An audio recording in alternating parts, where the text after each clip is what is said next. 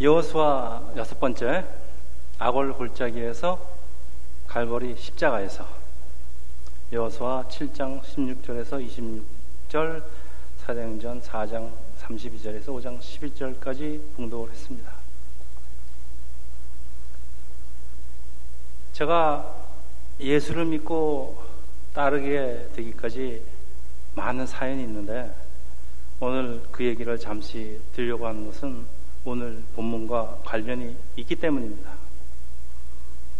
저는 예수를 믿기 전에 성경에서 말이 안 되는 것 찾아내는 그런 재미로 성경을 열심히 읽던 때가 있었는데 그때 제가 발견한 것은 성경은 질서도 없고 이거 뒤죽박죽이라는 것입니다. 사랑의 하나님, 좋으신 하나님을 계속해서 강조하다가 느닷없이 오늘 본문같이 잘 이해할 수도 없고 참 난폭까지 하신 하나님을 보기도 하는데 가난한 사람들도 하나님께서 만드신 사람인데 뭐 당신의 백성이 아니라고 진멸하라 하시는데 뭐 어른은 그렇다 치더라도 뭐 애들이 무슨 죄가 그렇게 많다고 애들까지 다 죽이라고 하는지 알 수가 없는 것입니다.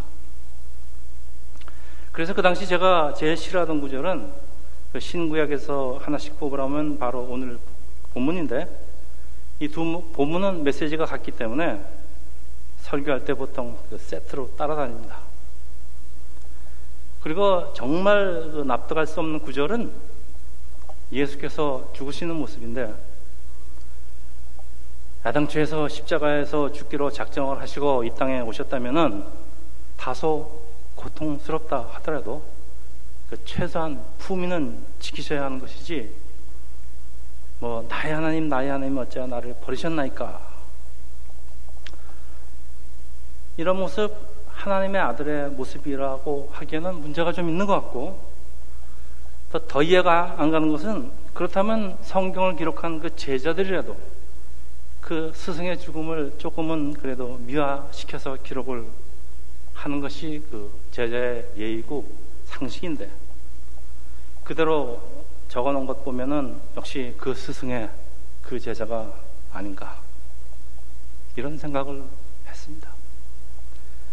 그런데 만일 저의 질문이 여기서 그쳤다면은 저는 목사는커녕 크리스찬도 되지 않았을 것이지만은 계속해서 제 머리에 떠오르는 질문이 있었습니다. 아, 참 이상하다. 이 사람들이 천치바보들 아닐 텐데 왜 이런 것들 기록해 놓고선 누가 봐도 말이 되지도 않다면은 성경을 기록한 지 수천 년 지났는데 왜 고치지도 않고 그대로 남겨두었는가 하는 그 참 심각한 질문에 도달하게 됐습니다. 그래서 목사님, 장로님들을 비롯해서 그 교회에 오래 다니신 분들에게 물어도 보고 또 시비도 많이 걸어봤습니다. 근데 뭐 만족할 만한 대답을 얻지 못하고 그제 나름대로 결론을 내린 것은 성경은 들고 다니는 사람은 많지만은 성경을 아는 사람은 드물다. 그래서 결국 신학교에서 가르치는 그 교재를 빌려갖고서는 그 제가 그 연구를 하게 되었는데 그 나중에 깨닫게 된 사실은 성경은 사건들을 꾸미거나 미화시키려고 하지 않고 진실 그대로 기록했기 때문이고 또 성경에서 말이 안 되는 구절들은 그럴수록 더 깊은 뜻이 들어있다는 것입니다. 교회를 다니지 않는 사람들도 이렇게 성경을 읽고 연구하시는 사람들이 적지 않은데 여러분 성경 읽지 않으시면 나중에 이런 분들은 어떻게 감당을 하시겠습니까? 성경하고 씨름을 시작한 지 한 7년 열심히 씨름했습니다. 경관 어느 날 저는 성경 60, 66권이 다소 표현의 차이는 있더라도 모든 성경이 질서정연하게 한 말씀을 하고 있다는 것을 깨닫게 됩니다. 그런데 이 수천 년을 통해서 여러 사람을 통해서 기록된 성경이 이런 위대한 질서를 가지고 똑 같은 말을 하기 위해서는 모든 성경의 진정한 저자는 한 분일 수밖에 없다는 어 그렇다면은 정말 하나님인지도 모른다는 결론에 도달하면서 마침내 저는 성경에 무조건 항복을 하게 됩니다. 자, 성경에 항복을 했으니까 교회도 나가야죠. 교회를 다니기 시작했는데 참 그 파란만장한 그 과정을 겪으면서 예수를 영접을 합니다. 주위에서는 목사 콜링이라고 충고를 하지만은 그렇다고 목사가 되는 길은 열리지도 않은 채 한 10년 잘 흘러갑니다. 그런데 이렇게 성경하고 씨름을 하다 보니까 많은 그 여러 가지 이야기들이, 이야기거리들이 머릿속에서 매미 도는데 특히 초대교회에 관련된 그 가상의 이야기들을 소설로 표현하겠다는 그런 생각이 들었는데 아, 이게 목사 콜링이 아니고 나보고 기독교 그 소설 작가가 되려나 보다. 그런 생각이 들었습니다. 그러면은 초대교회에 대한 연구는 더 해야 된다는 생각에 우리 세상교회 바로 옆에 있는 요 뉴브런스윅 신학교에 아무 정보도 없이 집에서 단지 집에서 가깝다는 이유로 입학을 합니다. 참 우연인지 필연인지 한국 최초의 선교사 언더우드 목사님 아시죠? 이 신학교 졸업하셨습니다. 제 선배입니다. 그리고 한국에서 제가 다니던 대학교도 이 목사님이 설립하셨다는 것을 알게 되니까 아 이거 마치 제가 그분의 직계 제자로 된 것 같아서 제가 학교에서 다니면서 굉장히 자랑했습니다. 미국 애들한테. 근데 한 드디어 9년 만에 졸업을 합니다.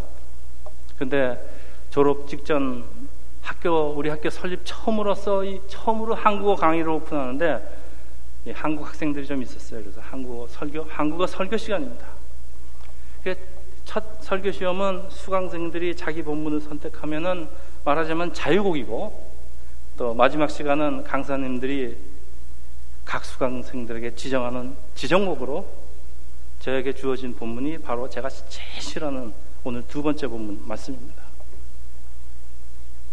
마치 하나님께서 네가 목사가 되면은 네가 좋아하는 본문으로만 설교할 수 있을 것 같냐? 라고 하시는 것 같은데 제가 지금 성경을 순서대로 창세기부터 강의를 계속하다 보니까 뭐 역시 목사가 싫어한다고 성경에 나오는 본문을 피할 방법은 없다는 것을 다시 한번 깨닫게 됩니다. 목사는 성경에 있으면 그대로 말씀을 선포해야 됩니다. 자, 오늘 내용은 예수께서 부활 승천하시고 오순절에 마가의 그 다락방에서 성령이 임하니까 초대교회가 설립이 되고 또 그냥 불같이 부흥하는 상황인데 오늘 그 본문 4장 32절은 이때의 상황을 이렇게 표현합니다. 제가 읽겠습니다. 믿는 무리가 한 마음과 한 뜻이 되어 모든 물건을 서로 통용하고 자기 재물을 조금이라도 자기 것이라고 하는 이가 하나도 없더라. 자, 신약의 한 모퉁이에 믿거 내거 구별하지 않는 그 마치 천국의 삶을 상징하는 것 같은 신앙 공동체가 생기는 건데 이거 신앙촌 박장로교도 아니고 성도들이 전 재산을 팔아 헌금을 한다는 것은 우리 보고 우리 보고 그렇게 하라는 것 같아서 부담스러운데 저는 지금 부담스럽지 않습니다. 제가 가진 게 없으니까. 근데 가진 사람은 상당히 부담스러울 것 같아요. 근데 그것으로 부족한지 그중 얼마를 감췄다고 한 부부가 즉시 죽게 되는 비극적인 사건입니다. 여러분 어떻게 생각하십니까? 우리 그 사람들 입장에서 생각해 보면은 일단 하나님에게 드리려고 작정한 재물에 손을 댄 것은 사실이지만 그래도 그 재물이 애당초 그들 것이고 또 아예 헌금을 하지 않는 사람도 많은데 그 일부분은 감추었다고 이거 죽을 죄입니까? 근데 이런 끔찍한 얘기 신약 성경 말고 구약 성경에도 기록되어 있습니다. 오늘 첫 번째 본문 주제 역시 하나님께 바쳐진 물건에 손을 댄 것에 진노하시는 하나님입니다. 자, 우리가 처음부터 안 읽었지서 제가 정리를 하면은 이스라엘이 여리고를 점령하고 하나님께 바치라고 한 전리품 중에 얼마를 도둑질하는 사건이 일어나는데 여러 사람도 아니고 한 사람이 물건 훔친 것인데 아이성이라는 조그만 성과의 전투에서 어처구니 없는 참패를 당한 사건입니다. 여러분 원래 고대 전쟁에서는 전리품들은 병사들이 나눠 가지는 게 관습이고 이 광야에서 40년 동안 살던 이 광야 촌 사람 하나가 전분 한 분이 아 못 보던 물건 보고서 순식간에 눈이 확 뒤집혀 갖고선 슬쩍인 건데 한 사람만 죽이시지 온 가족은 물론 가족까지 죽이시라는 것인데 제가 이런 성경 읽고선 시험 시험에 안 들겠습니까? 가나는 죄악을 상징하니까 진멸하라는 거, 또 그들의 사악한 풍습이 하나님 백성까지 전염되는 거 방지하시니까 다 진멸하는 거 저 이해합니다. 그런데 아가는 이스라엘 백성, 하나님 백성입니다. 근데 그것도 일가족 몰살이라니 명령하신 하나님도 그렇지만은 이것도 명령한다고 돌로 쳐 죽이는 이스라엘 사람들 참, 참 해도 해도 너무하는 것 같아서 참 이 성경 본문 읽을 때마다 우리의 마음을 불편하는 건 사실입니다. 오늘 이 본문에 대해서 이 본문의 이 모든 질문에 대해서 이유를 살펴보지는 않겠습니다. 그렇지만은 이 구절이 우리 크리스찬의 마음을 두렵고 불편하게 하는 사실은 하나님의 진노가 세상 사람들이 아닌 하나님의 백성에 대한 것이기 때문인데 우리는 과연 그 이유를 정확히 알고 교회 다니면서 신앙생활을 하는지 오늘 본문을 더 자세히 읽어보면 하나님께서 진노하시는 것이 단순히 하나님 것을 훔쳤다는 것보다는 더 큰 근본적인 이유가 있음을 알게 됩니다. 무엇이겠습니까? 여러분, 오늘 말씀을 야, 임마, 도둑질도 눈치껏 해야지 죽을라고 가니 감히 하나님 거 도둑질 하냐? 라고 해석을 하시겠습니까? 못하죠? 말라기 3장 8절 제가 읽겠습니다. 사람이 어찌 하나님 것을 도둑질하겠느냐? 그러나 너희는 나의 것을 도둑질하고 말하기를 우리가 어떻게 주의 것을 도둑질하겠느니까 하는도다 하니까 이는 11조와 보험물이다. 자, 이 구절을 근거로 11조 헌금을 하지 않는 것은 하나님 것을 도둑질하는 것이라고 말씀도 하지만은 오늘 신구약 본문에 하면은 하나님 것을 도둑질하면은 뭐예요? 즉시 사형이라는 말인데 그렇다면 다시 말해서 11조 하지 않으면은 즉시로 차용 당할지 모른다는 그런 말씀이에요? 그렇다면은 우리 교회 출 솔직히 솔직히 얘기해서 교회 출석하신 분 중에서 과연 몇 분이나 살아남을지 또 교회 출석도 하지 않는 사람들은 살려두시고 교회에 그래도 출석하는 하나님의 자녀를 11조 안 하는 게 도둑질 한다고 죽여버리시겠다면 세상에 누가 겁나서 교회 다니겠습니까?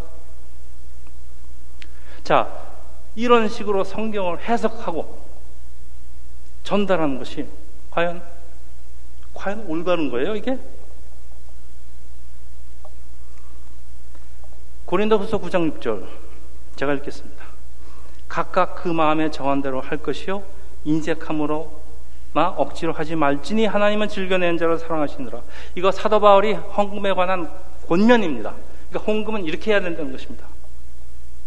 그리고 또 예수님께서는 일주일에 두 번 금식하고 11조 하는 그 바리새인에게 독사의 자식이라고 하시는가 하면은 가슴을 치면서 가슴을 치면서 하나님이 불쌍히 여기서 나는 죄인으로서 하는 세례를 의롭다고 하시는데 이건 또 어떻게 해석하시겠습니까? 자, 이것은 11조를 한다, 안 한다, 그런 차원을 떠나서 세일이는 최소한도 자기가 죄인이라는 것은 알고 있다는 말씀으로 오늘 우리가 보는 하나님의 진노는 물질과 관련되어 있기는 하지만 그렇다고 물질에 관한 것은 아니라는 말씀입니다. 다시 말해서 하나님께서 우리가 가진 물질에 관심이 있다는 것이 아니고 우리 마음에 관심이 있다는 것입니다. 그래서 오늘 말씀을 헌금 많이 하나 하라는 말씀으로 받아들이신다면은 이거 성경 되게 잘못 읽고 있는 것입니다. 저는 11조 하라 하지 말라고 말씀드리는 거 아닙니다. 오늘 11조 설계 아니니까 나중에 기회 있을 때 한번 하겠습니다. 자, 하나님의 진노는 첫째, 하나님의 백성이 거짓말을 하면서 회개하지 않는 것입니다.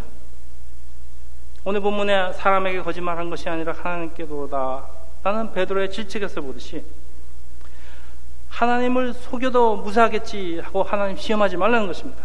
그래서 하나님의 진노는 하나님 것을 도둑질하는 행위보다 더 근본적으로 이 사람의 마음에 가는 것으로 하나님의 백성이 끝까지 거짓말하고 회개하지 않는다는 것입니다. 둘째, 하나님의 백성이라는 사람들의 위선입니다. 물론 아내나 사피라 재산 다 바치고 우리는 어떻게 살지 하는 두려움도 있었을 것이지만 그 당시 재산 다 공유하면서 예수님의 임박한 재림을 기다리고 있던 신앙 공동체에서 무슨 돈이 무슨 돈이 필요합니까? 이거 두려움이고 불신앙입니다. 그래도 재산을 다 바치라니까 아까운 생각 드는 거 당연하죠.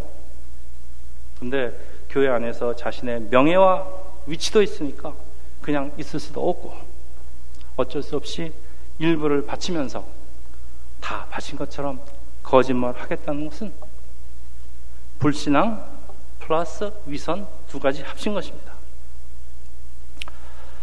자, 사람은 사람 사람이 사람을 속일지 속일 수 있을지는 몰라도 하나님을 속이는 것은 속일 수는 없다는 것인데 그렇다면 우리가 도망갈 데가 없다는 말씀입니다. 하나님을 속일 수 없다는 사실은 우리가 도망갈 데가 없다는 것이 참 괴롭습니다. 그렇지만은 용서하시기를 원하는 원하시는 하나님 우리에게 회개하고 자복할 기회를 주시는 것으로 용서받을 길은 있다는 것입니다.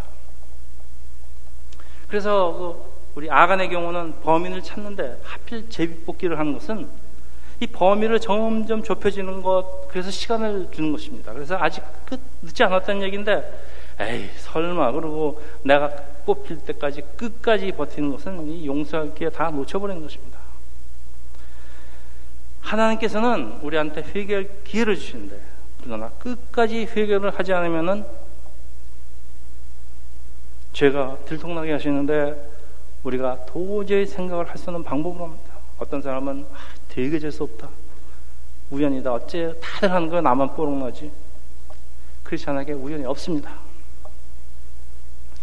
자, 사도행전 5장 3절에 오늘 그 베드로는 아나니에게 질책을 하는데 어찌하여서 사단이 내 마음에 가득하여 내가 성령을 속이고 땅값 얼마를 감추었느냐라고 질책을 합니다. 자, 성령 충만의 정반대말 아시는 분 사단 충만입니다. 사단이 마음에 가득하단 말입니다. 회개를 하지 않는 크리스천에게 반드시 찾아오는 게 사단입니다. 사단의 목표는 한 영혼이라도 지옥으로 끌고 가려는 것인데 이런 절의 찬스를 그냥 앉아서 놓칠 리가 없습니다. 그래서 우리 베드로 사도는 충고를 하는데 베드로 전사 근신하고 깨어라 너희 대적마귀가 우는 사자같이 두루다니면서 산길자를 찾느니 여러분 이거 세상 사람들이 하는 충고가 아닙니다. 교회 출석하는 크리스찬에게 하시는 말씀이라는 거 잊지 마십시오. 사자가 사냥감을 쫓는데 동물의 왕국 보셨죠? 물이 가운데 중간에 있는 것은 잡기가 어렵기 때문에 꼭 물이 근처에 쳐져 있는 것 놈을 겨냥해서 꼭 찍습니다. 사단이 크리스찬을 공격하는데 교회 가운데 있지 않고 변들에서 얼쩡되고 있는 사람 꼭 찍어서 공격을 하는데 일단 사단의 목표가 되면은 사단은 총력을 다해서 공격을 합니다. 사자는 총력을 다해서 공격합니다.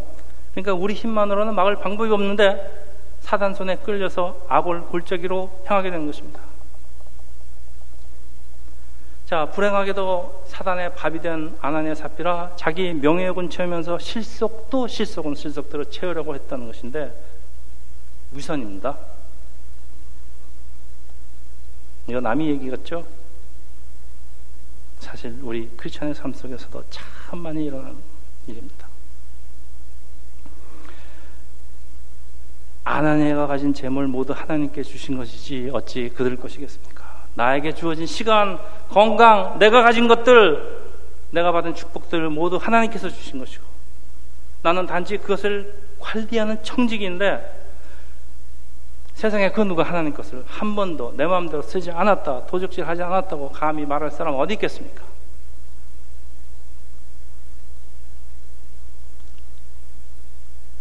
그래서 오늘날의 아간 그리고 아나니아 사피라는 바로 나일지도 모르는데 여러분 그리고 아직도 숨쉬고 살아있는 것이 기적 아닙니까?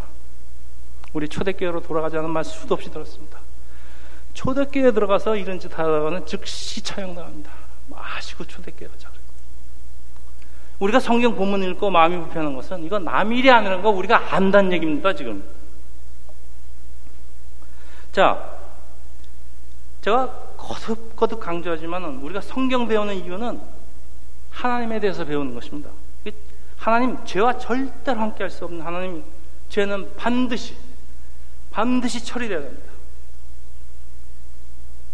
오늘 보면 여호와께서 그 극렬한 분노를 그치시니 그것 이름을 오늘날까지 악월골짜기라고 부르더라. 악월, 악월은 괴로움과 불행이라는 그런 뜻인데 왜 이것을 악월 골짜기라고 이름을 지었을까요? 때로는 극렬히 분노하실 수밖에 하나님의 진노가 한번 터지면 그때는 끝장이 나니까 그 전에 회개하라는 교훈입니다. 왜 규정한 성경 한 페이지에 저주받은 인간들 왜그 그 훌륭한 사람들 이름 늘 자리도 없는데 왜 이 저주받은 인간들 아간, 아나니아, 삽비라 이름이 기록되어 있단 말입니까? 절대로 절대로 이 사람처럼 되지 말고 빨리 회개하란 말입니다. 회개랍니다. 좋으신 하나님, 참 좋으신 하나님, 하나님 참 좋으신 분. 근데 좋다는 것이 우리가 무슨 짓을 해도 하나님께서 그냥 넘어간다고 좋다는 거 아닙니다. 하나님께서는 우리가 잘못되는 것을 그냥 보고 있지 않고 우리를 고쳐서 우리를 천국으로 데려가시기 때문에 좋다는 것입니다. 그래서 동전에도 두 개의 그 양면이 있듯이 온한 사랑의 하나님의 모습 그리고 때로는 무서운 하나님의 모습이 동시에 존재하는 것입니다.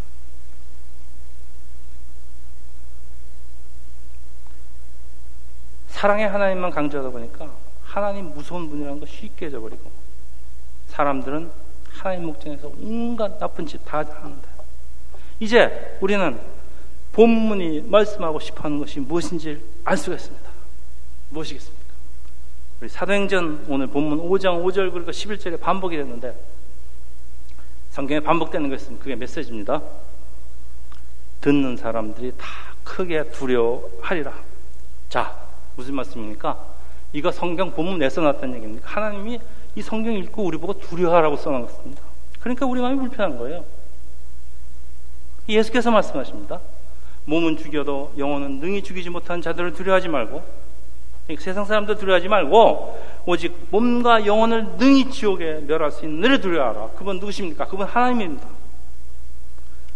자, 우리 하나님 앞에서 잘못 안 저질 수 있는 방법 없습니다. 사도 바울이 뭐라 그러죠? 세상에 죄, 은인 없나니 하나도 없습니다. 우리 잘못 저지르게 돼 있습니다. 근데 잘못했을 때, 이처럼 두려운 분 앞에서 잘못했을 때 용서를 받을 수 있는 방법이 하나 있는데 하나님 앞에 무릎 꿇고 용서 빚는 것 그거밖에 없는 것입니다.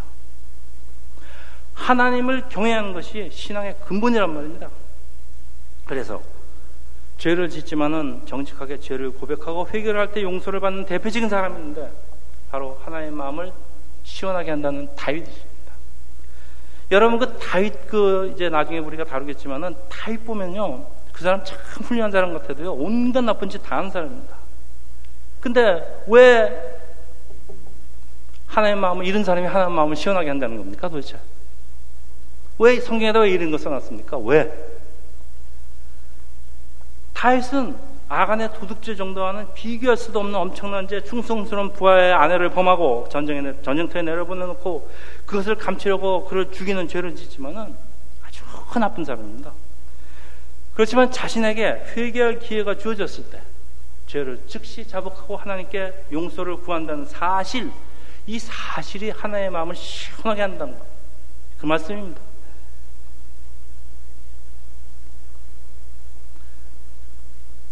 우리가 반드시 알아야 할 중요한 사실이 있는데, 하나님의 분노는 하나님 공의의 표현이라는 것입니다.